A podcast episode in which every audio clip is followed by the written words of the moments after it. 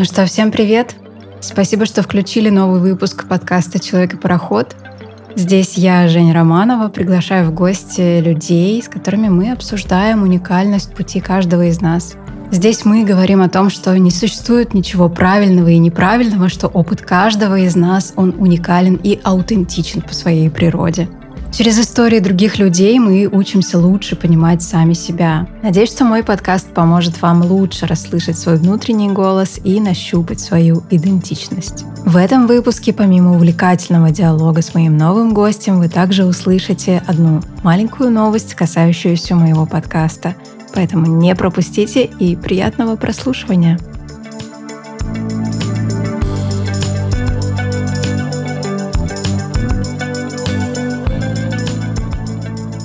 Обычно я пишу выпуски вживую, и мне крайне важен этот контакт с человеком, глаза в глаза, и мне действительно кажется, что это всегда слышно, что эта энергия, ее ничем не заменить. Но я так сильно хотела поговорить с Алиной, что не могла себе отказать в этом удовольствии. Алина находится в Санкт-Петербурге, я нахожусь в Тбилиси, сегодня такой в импровизированной домашней студии. И я очень надеюсь, что расстояние нам не помешает классно поболтать. Так же классно, как мы бы поболтали с тобой вживую, я уверена. Сегодня у меня в гостях сооснователь коммуникационного агентства Setters, главный исполнительный директор wellness-бренда Refill, автор и ведущая подкаста Refill. Алин, я ничего не упустила? Нет, нет, продолжай. Даже если бы ты что-то пропустила, ничего страшного. Кому нужны эти регалии? Почему вообще я тебя решила пригласить? Потому что, на мой взгляд, ты как будто познала какую-то формулу счастья или его секретный ингредиент. Мне кажется, вот со стороны, по крайней мере, так выглядит, что ты стала этим мастером эквилибристики в жизни. И мне хочется узнать, что же тебе помогает не проваливаться и не заваливаться ни в одну из этих сторон. Во-первых, хочу тебя просто поблагодарить за приглашение. Спасибо тебе большое. Почему, кстати, я сказала про кому нужны эти регалии? Это, знаешь, у меня такое тоже вот э, путь от достигатора к человеку. Ну, точно совершенно не хакнувшему систему, знаешь, и ничего не познавшему, но, по крайней мере, э, сильно больше интересующемуся собой. Мы, наверное, об этом да, сегодня будем говорить, вот с этим обращением и как бы трансформацией вообще в какой-то интерес познания себя, а, действительно, ну, неминуемо происходят внутренние изменения, да, и получается, что происходит они так явно, что вот они уже и а, заметны другим людям. И действительно, раньше для меня было очень важно, чтобы перечисляли все мои бизнес-регалии, потому что у нас много бизнесов, и с каждым годом мы там инвестируем или запускаем еще что-то. Последний год я прям поняла, что я абсолютно это отпускаю, что все равно для людей это какие-то очень нагромождающие конструкции, что половина вообще все равно не поймет, не услышит и не узнает, и им, наверное, а, все равно интереснее всего какие-то вот такие человеческие моменты, моменты, да, и запоминаются в итоге больше человеческие моменты, чем ты интересуешься или а, во что сейчас как-то направлен твой вектор интереса. Вот, поэтому, а, собственно, к этому была эта фраза. Действительно, важно то, о чем мы сегодня поговорим, а не то, кем является Алина благодаря ее опыту, ну, я имею в виду номинально, да, вот эти mm-hmm. вот какие-то регалии, которые у тебя есть. Опять же, возвращаясь вот к этой формуле счастья, да, которой на самом деле нет, или она у каждого идентична, у каждого своя, почему с тобой хотелось бы поговорить? Потому что ты, опять же, со стороны, да, смотря, ты крайне успешно совмещаешь и свои крутые проекты, и личную жизнь, и материнство, и внутренний рост, ты, ты сама внутри себя чувствуешь себя вот тем человеком, кем тебя видят в соцсетях? Или же это все-таки вот какой-то образ, а внутри себя у тебя также есть какие-то страхи, сомнения и прочее. С одной стороны, я совершенно точно не пытаюсь строить какой-то сложный образ, который э, не гармоничен мне, моим мыслям, моим проживаниям. Ну, это не про какую-то игру, да, то есть я достаточно откровенна, и в целом, мне кажется, поэтому у меня получается и так долго строить блог, и так комфортно совмещать действительно все свои какие-то разные интересы, потому что, ну, я пишу то, что у меня в голове, я показываю то, чем я живу, то есть я не трачу огромное количество времени, сил, ресурса для того, чтобы создать какую-то там иллюзию изобилия, богатства, восторга, я не знаю, еще чего бы то ни было но при этом, с одной стороны, какой бы ты ни был открытый, там, аутентичный, естественный, но все равно ты не все успеваешь транслировать в социальные сети, и по большому счету вот в этом моменте не успеваешь крутится самое большое, самое человеческое.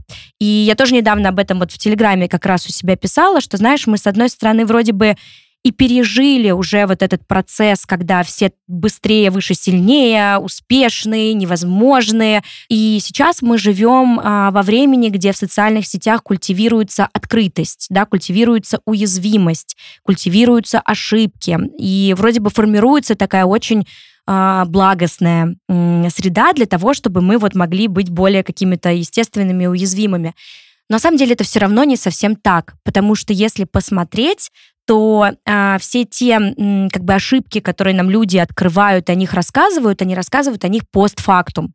То есть даже любая какая-то уязвимость, она преподносится как case of success, да, то есть не как в процессе какое-то сомнение. И получается, что это, тоже как бы не совсем, да, есть какая-то истина, потому что это тоже тебя немножечко, ну, вроде как бы с одной стороны поддерживает, а вроде с другой стороны это то же самое формирует фома, как вот и тогда раньше. И как будто вот в, этих, в этой недосказанности как раз-таки и есть очень много какой-то личной трансформации, переживаний, неуспехов, а, ошибок, которые конвертируются в опыт. Реально очень сложно, получается, здесь и сейчас как-то об этом говорить. Я себя как бы причисляю тоже вот, вот к этим процентам, да, потому что а, не все получается, а, хочется, успевается проговаривать, рассказывать. Ты затронула тему «быстрее, выше, сильнее». У вас у Setters был такой вайб одно время, и я знаю огромное количество людей, которых вы раздражали, которых вот эта чрезмерная мотивация, она у них вызывала отторжение. Чаще всего человек, которого это раздражает, он не может себе позволить, он не может себе разрешить что-то. То есть может находиться человек в такой апатии, что он, он не может стать быстрее, выше и сильнее. Поэтому он раздражается на тех, кто может себе это позволить когда ты была в том состоянии достигатора, были ли у тебя периоды, когда ты просто ни руки, ни ноги не могла поднять? Или что-то тебя все-таки держало еще тогда? Спасибо тебе за это замечание. А, я, конечно, знаю, что мы многих раздражали. В один определенный момент я сама себя этим начала раздражать. А, но тут, знаешь, с одной стороны, хочется сказать этим ребятам, ага, а если мы вас раздражали, а что тогда? А вы что, себе не разрешаете так делать, да? Ну, то есть понятно, да, что если мы на что-то раздражаемся, значит, это у нас внутри какой-то сидит триггер, мы себе запрещаем так делать. Ну, ты, в общем-то, это и сказала. Да, по поводу в целом вот меня тоже в тот момент, ну тут смотри, у нас э, история вообще развития нашего агентства, она всегда была и шла как-то в унисон с нашим тоже личностным развитием, разными путями вообще становления нас как э, э, разных лидеров креативных, аутентичных, да, ну вообще в принципе как, как лидеров, как предпринимателей. Это очень-очень большой длинный опыт, уже вот 8 лет он у нас тянется. И, конечно, где-то нас как бы очень активно заносило, начиная от того, что мы вообще не могли разлепить дружбу и службу, да, и э, как бы очень лично переживали какие-то уходы сотрудников, заканчивая тем, что когда нас дико на кортизоле, на адреналине вообще тащило и драйвило, мы, конечно, просто визжали. Нам хотелось, чтобы весь мир слышал вообще и радовался нашему успеху, ведь мы так вообще от него э, зажигаемся, и там столько жизни, столько силы. Не могу сказать, что это, знаешь, когда-то было как-то неестественно для нас, это было естественно для нас, но я опять-таки тоже понимаю, почему это могло кого-то раздражать, потому что, в принципе, мы как, э, как бы кофаундеры, как э, лидеры бизнеса, ну, мы все такие достаточно энергетически заряженные люди. Вот просто так, ну, у нас есть там все равно внутренний баланс, да, но у нас действительно много сил, много эмоций, много неравнодушия, много желания. И скорее вот отвечая на твой вопрос, у меня никогда не было такого периода, какой-то, знаешь, э, продолжительной апатии, когда мне очень тяжело, сложно двигаться. Моя проблема наоборот, я человек пере. То есть мне иногда сложно себя сдержать, мне сложно не превратиться в, ну, как бы, чтобы моя энергия сохранилась в экологичных рамках, а не превратилась во всеразрушающую, токсичную просто псевдомотивацию.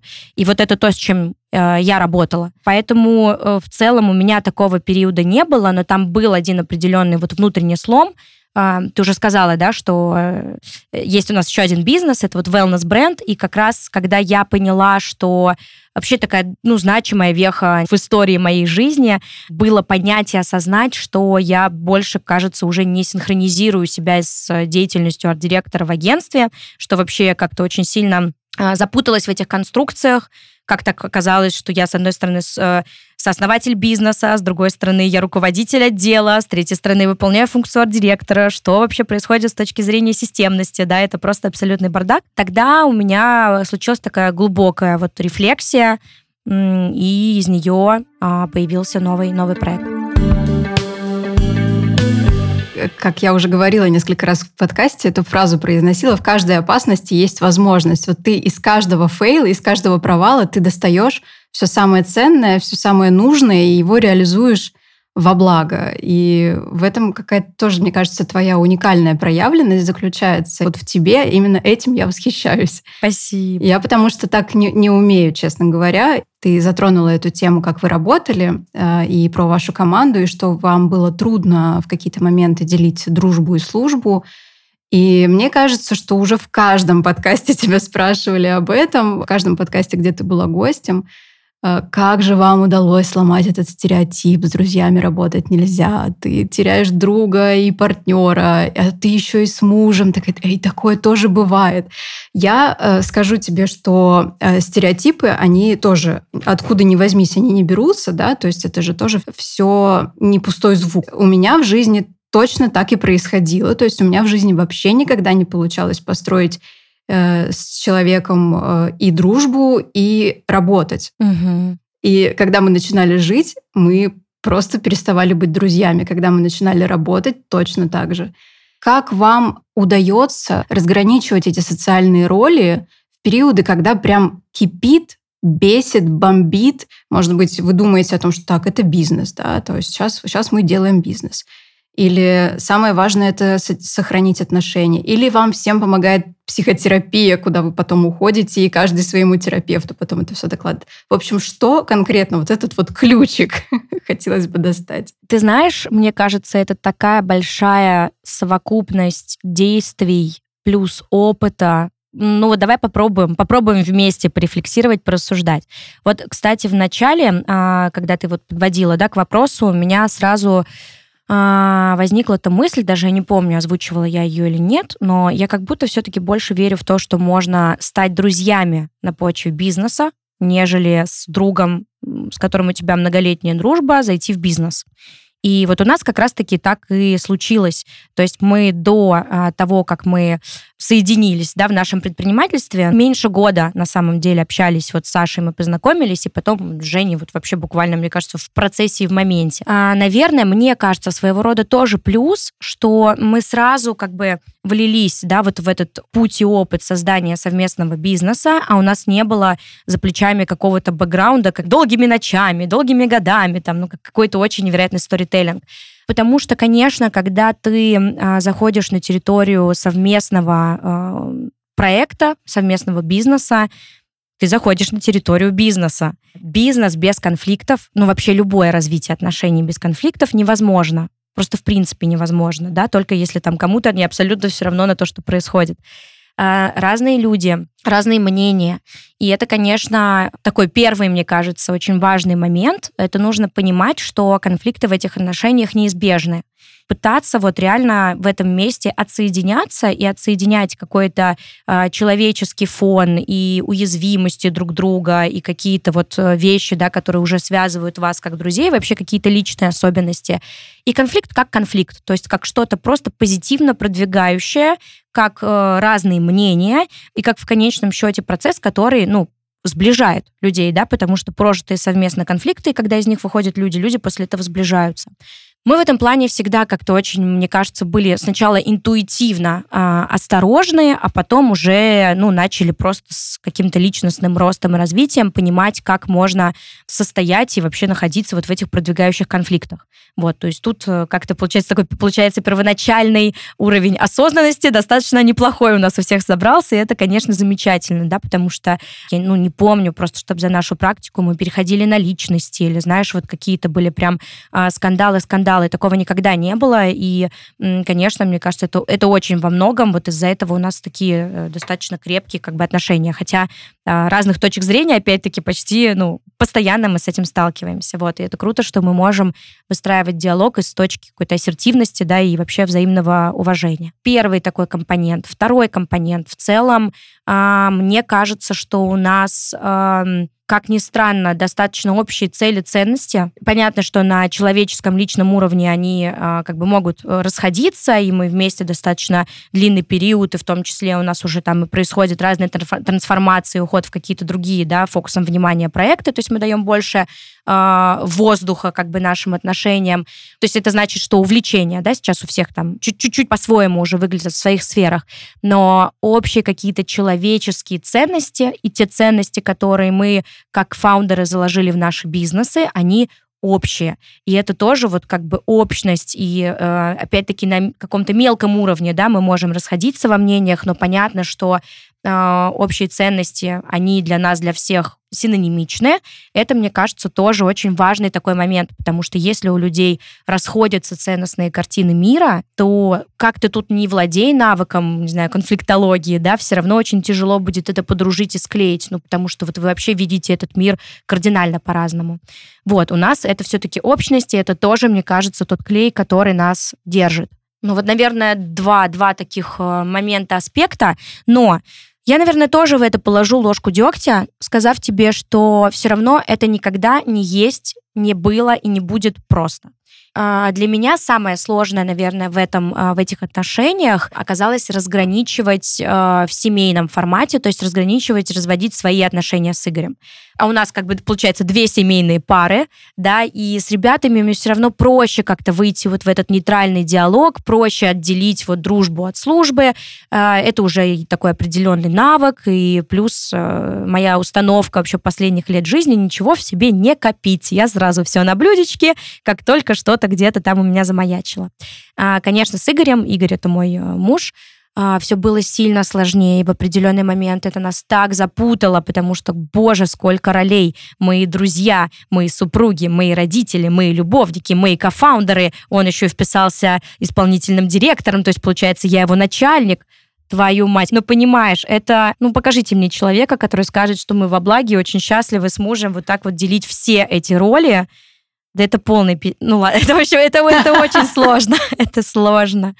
Какое-то время я это отрицала, даже как-то сама для себя, мне кажется, не хотела это до конца все подсвечивать. Потом как подсветила, как поняла, что, блин, не, нельзя, ну, очень много ролей. Я хочу оставить э, роль э, семейной пары, супругов, родителей, ну, может быть, вот кофаундеров.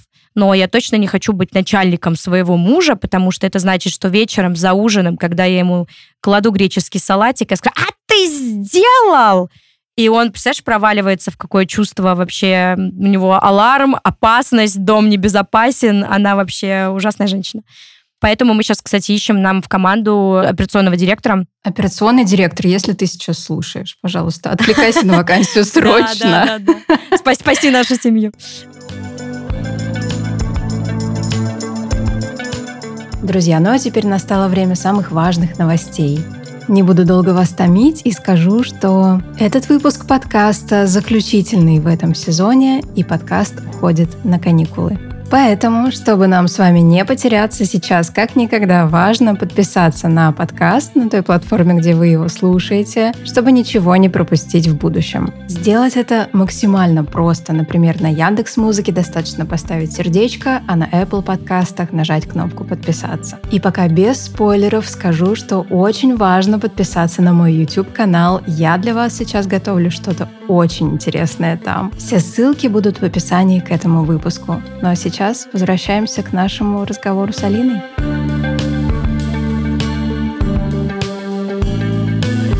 По поводу злости и агрессии. И это сейчас, я думаю, будет абсолютно всем полезно послушать. Научилась ли ты экологично выпускать эту эмоцию? И если да, может, не знаю, поехать поорать в лес или что? Ну, то есть есть ли еще какие-то техники у тебя лично?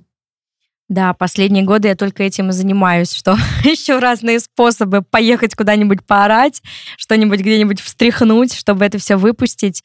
Действительно, мы, с одной стороны, конечно, сегодня очень много слышим, да, не держите в себе эмоции, психосоматика, вообще нельзя ни в коем случае это накапливать.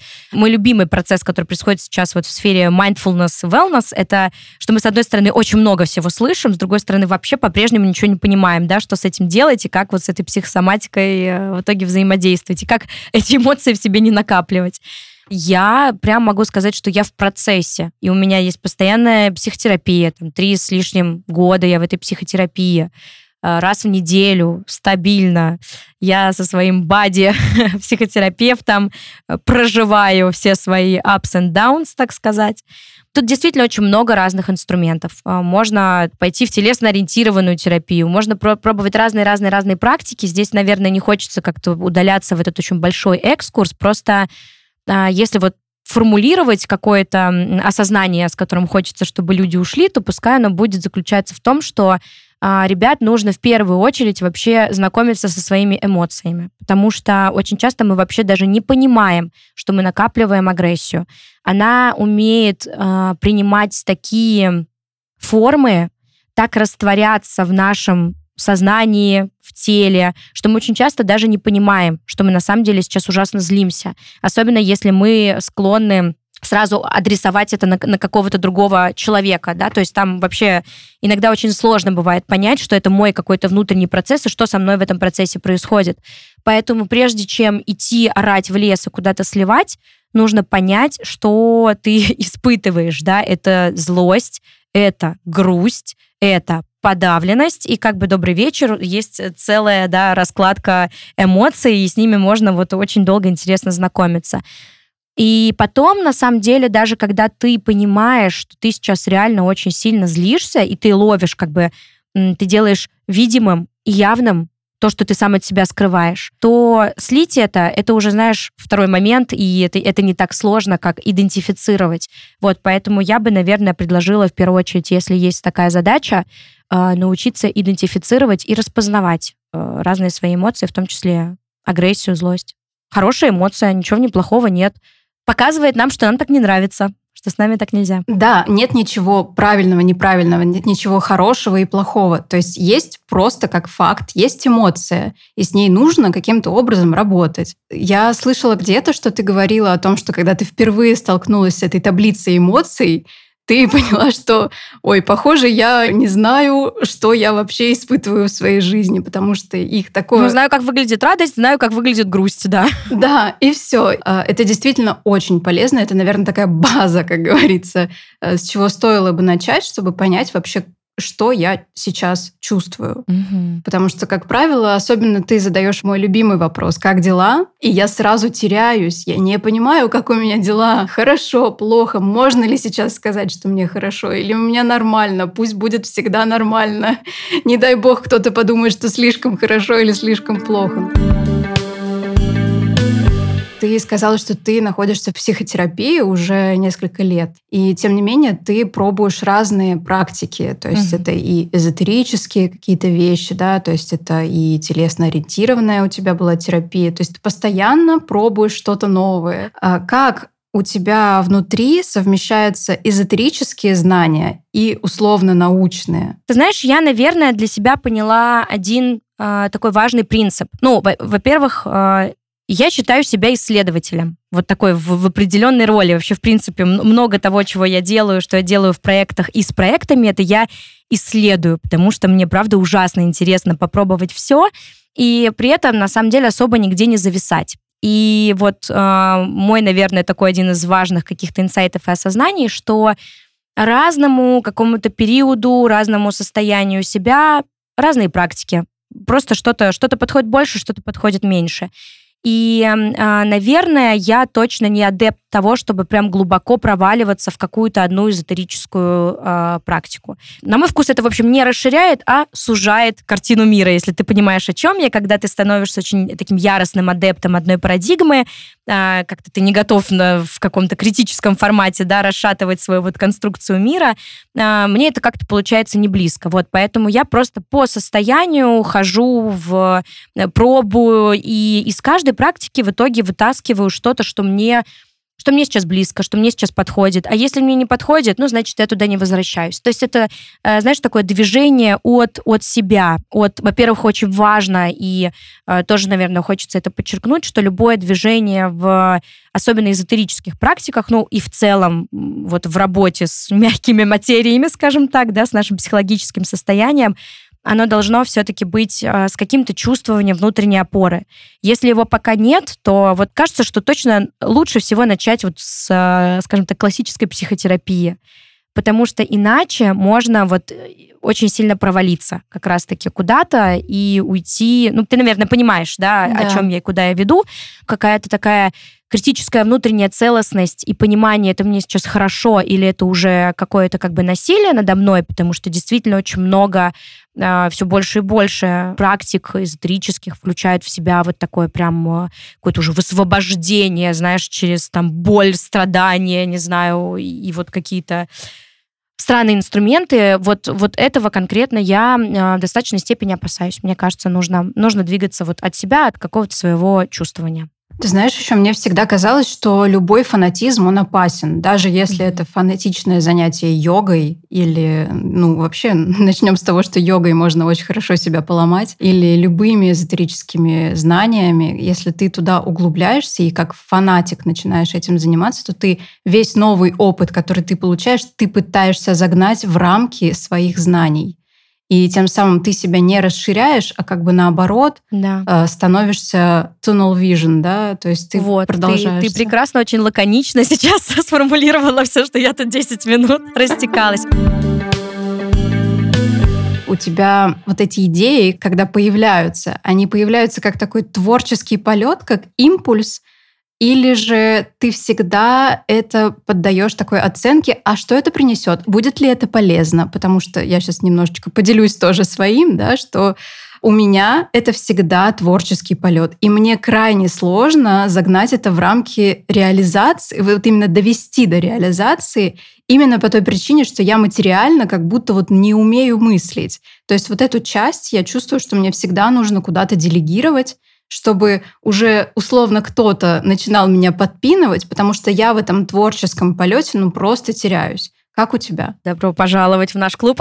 Или мне добро пожаловать в твой клуб. Да, я, наверное, тоже считаю себя таким человеком, который ловит внутренний импульс, сразу им зажигается и готов действовать от этого импульса. И в целом, конечно, для экзекьюшена любой идеи мне нужна команда, и мне нужны люди, которые скажем так, грамотно, экологично это заземлят. Тут тоже, знаешь, очень часто складываются неправильные какие-то тандемы, когда вот э, творческому человеку нужен заземляющий человек, а он иногда бывает подавляющий. Это тот человек, который скажет, слушай, я тут посчитал, вообще какая-то херня получается, давай ты не будешь этого делать, да? Просто сложить, сложить вот эти пазлы, собрать команду, которая поможет реализовать эту идею. Я, я тоже так работаю и тоже так чувствую. Одно время очень пыталась себя переделать, добавить себе структуры, системности, сделать из себя вот такого хорошего руководителя, вот именно в самом классическом понимании э, значения слова руководитель, э, пока не поняла, что, господи, боже мой, да вот сколько я уже не пытаюсь это делать, но вот не мое, но не получится у меня это. Все мы знаем пирамиду масла. У всех нас есть такая иерархия некая потребностей, что когда физиологические потребности, они закрыты, то мы хотим любви, чувства принадлежности, ну и дальше уже самоуважения, там какого-то самоутверждения и прочего. И мне кажется, что пирамида масла у нас сегодня не работает. Ну, то есть для современного человека важна не иерархия, а баланс и гармония с самим собой. И осознанность, какое-то вот чувство внутреннего баланса и контакта с самим собой. И возвращаясь к базовым потребностям, они у каждого абсолютно свои. То есть для кого-то матрас на полу и бутерброд по утрам это будет э, достаточно, чтобы закрыть все его базовые потребности, ну, условно, да. А для кого-то важны свежие цветы или там массаж по выходным. То есть это тоже будет базовыми потребностями. То есть базовые потребности сегодня это как инструмент э, поддержания твоего ментального здоровья. Ты согласна с этим? В целом, да. А, ну, знаешь, даже как будто это одно другому не спорит. Ну, то есть базовые потребности нужно закрыть, прежде чем ты будешь думать о чем-то высокопарном. Да, да. Ну, то есть есть, понятно, какая-то потребность в безопасности, да, вот такая первичная. Но в целом я согласна с тобой, конечно, что сейчас это все равно индивидуализируется, и вот э, ну, плюс-минус все равно у всех разное, конечно, понимание. Есть ли у тебя какая-то такая базовая потребность, которая отличается от других? Ну вот, например, у меня это массаж. Я знаю точно, что я без массажа, но я не человек. Наверное, мы лукавим. Это, конечно, не совсем, мне кажется, базовая потребность. Это уже все-таки надстройка. То есть базовая потребность это у нас того, что мы поели, что у нас есть дом, мы не на улице живем. А массаж это уже, конечно, вишенка на торте этого всего. Это такие, мне кажется, знаешь, вещи, которые помогают тебе быть в ресурсе, как бы это пошло не звучало, да, но э, помогают тебе вот действительно оставаться собой и не становиться раздражительным, апатичным, там, например, человеком, который тебя заряжает. Ну, то есть, условно, без массажа я, конечно, проживу, но буду очень грустная. Ну, я тебя здесь поддержу абсолютно, потому что без массажа я тоже буду очень грустная, у меня будет скрипеть и хрустеть каждая часть моего 30-летнего тела, и э, думаю, что это будет не очень приятно для меня в первую очередь. Массаж – любовь. Твой муж, как мне кажется, опять же, насколько я вижу издалека, а, он очень рационален, такой материальный, заземленный человек, а ты воздушная и с бесконечным фонтаном идей – Тут можно долго рассуждать о том, что противоположности притягиваются и прочее. Что существенно важное делает для тебя Игорь, чтобы ты не отлетела в стратосферу? Что тебе конкретно помогает, что дает тебе он? Ты знаешь, удивительным образом мне хочется почему-то сейчас ответить на этот вопрос, ни в коем случае не обесценив Игоря, скорее, наверное, сделав комплимент собой себе, что последнее, особенно время, я не жду того, что Игорь что-то сделает, чтобы как-то изменилось мое состояние, чтобы он мне что-то дал, чтобы я стала какая-то. А на эту иглу очень легко подсесть, и вот уже я терроризирую Игоря, чтобы он давал мне определенные состояния, делал за меня определенные вещи. И, кстати, такой процесс был. То есть вот почему сейчас, наверное, тоже в том числе мне захотелось ответить так, потому что мы через это проходили, и мы действительно какую-то часть наших отношений, мне кажется, очень сильно и чрезмерно слепались и у нас был общий досуг. Ну, ну, прям, знаешь, вот мы просто попугаи неразлучники. Все вместе, везде вместе, бизнес вместе. И потом уже там немножко непонятно, где Игорь, где Алина. Игорь вообще делает то, что хочет он, или то, что хочет Алина, потому что Алина бесконечно всегда чего что-то хочет, а Игорь не знает, чего он хочет. Вот, то есть, ну, это, это Господи, как, бы... как знакомо. Да, да, да, да. Это на самом деле ужасно опасный процесс, и в первую очередь он опасен для Игорей, не для нас, для Игорей, потому что мы-то знаем, чего мы хотим, и мы от таких ребят отталкиваемся, нам с ними весело, в общем, и мы стартуем. А им тяжело, потому что они не могут понять в итоге, какие они, кто они, что им нравится, что они любят. Вот, поэтому, возвращаясь к твоему вопросу, а, я сейчас действительно очень стараюсь сама следить за своим состоянием, за своим уровнем энергии, за своими какими-то слабыми сторонами, сильными сторонами, стараться как можно больше центрироваться внутри себя, чтобы, э, если просить помощь, то какую-то очень точечную и, знаешь, осмысленную, не перекладывая вот ответственность, больше, наверное, какую-то связанную вот с скиллом, например, которого у меня нет, но не вот такую э, условно эмоциональную, что ли. Мне настолько созвучно все, что ты сейчас говоришь, и все эти стадии слияния и прочее. Угу. Это неизбежно. Мне кажется, это нужно пройти, это угу. нужно прожить, но из этого важно выйти. Из этого важно выйти и вернуться к своему стержню, который важно взращивать в любом возрасте. Да, выходить из этого так неприятно. Ужасно. Особенно нам. Не Игорем, нам, потому что нам было удобно. Да я, знаешь, просто в определенный момент а, я поймала себя на мысли, мне страшно вообще представить, что я еду за ребенком в детский сад, потому что я вообще не вожу ребенка одна в машине, я вообще не вожу машину, и это всегда делает Игорь. И я такая, стоп, ну, то есть, и, и понимаешь, и такая, так, это что вообще эффект без ручек, без ножек. У меня даже в голове не укладывалось, что это возможно, что я могу так сделать. Ну все, ноги в руки. В итоге отжала машину, вожу, везде всех развожу. Короче говоря, интересно, интересно. Это с точки зрения трансформации психики все какие-то такие процессы, когда тебе сначала кажется, что это нереально, а потом это не то, что реально, это уже становится вот частью твоей жизни. Давай попробуем ответить глобально на этот вопрос. Зачем нам все эти телесные практики, психотерапия, проработки, отработки? Вообще вся эта трансформация и внутренняя работа, она зачем? Чтобы заглянуть в себя, чтобы познакомиться с собой. И очень многие из нас живут вообще не зная себя на абсолютно автоматических э, режимах, на дешевом дофамине. Это реально очень большая проблема нашего времени, которая будет 100% э, только усугубляться. То есть уже сейчас нужно приложить усилия для того, чтобы остаться наедине с собой потому что ты в любой момент, оставаясь наедине с собой, можешь остаться со своим гаджетом. То есть у тебя постоянно какой-то шум, да, у тебя постоянно люди, постоянно что-то, что-то тебя отвлекает от вот этого процесса вообще остаться наедине с собой. Поэтому у очень многих людей формируется больше и больше, ну, знаешь, сопротивление. Это очень большое усилие вот пойти и посмотреть. Плюс э, у нашего мозга реально потрясающая способность строить такие заградительные баррикады, что так иногда приходится долго и тяжело копать. О, да. И ты такой, что, что? Просто распутывая эту луковицу, и иногда очень долго копая, ты в конечном счете раскапываешь вообще такой какой-то дополнительный свой ресурс, такую точку соединения с собой, что тебе вот никакая внешняя мотивация уже вообще не нужна. Мы с тобой сегодня об этом а, не особо говорили, но а, я вот абсолютный адепт внутренней мотивации, потому что когда ты подсасываешься, вот там, этот меня вдохновляет, вот тут кейс, ну, нам тоже сейчас много это, это навешивается, да, это очень часто вообще к нам никак не присоединяется, а только бьет в наши какие-то боли, да, в наши слабые стороны.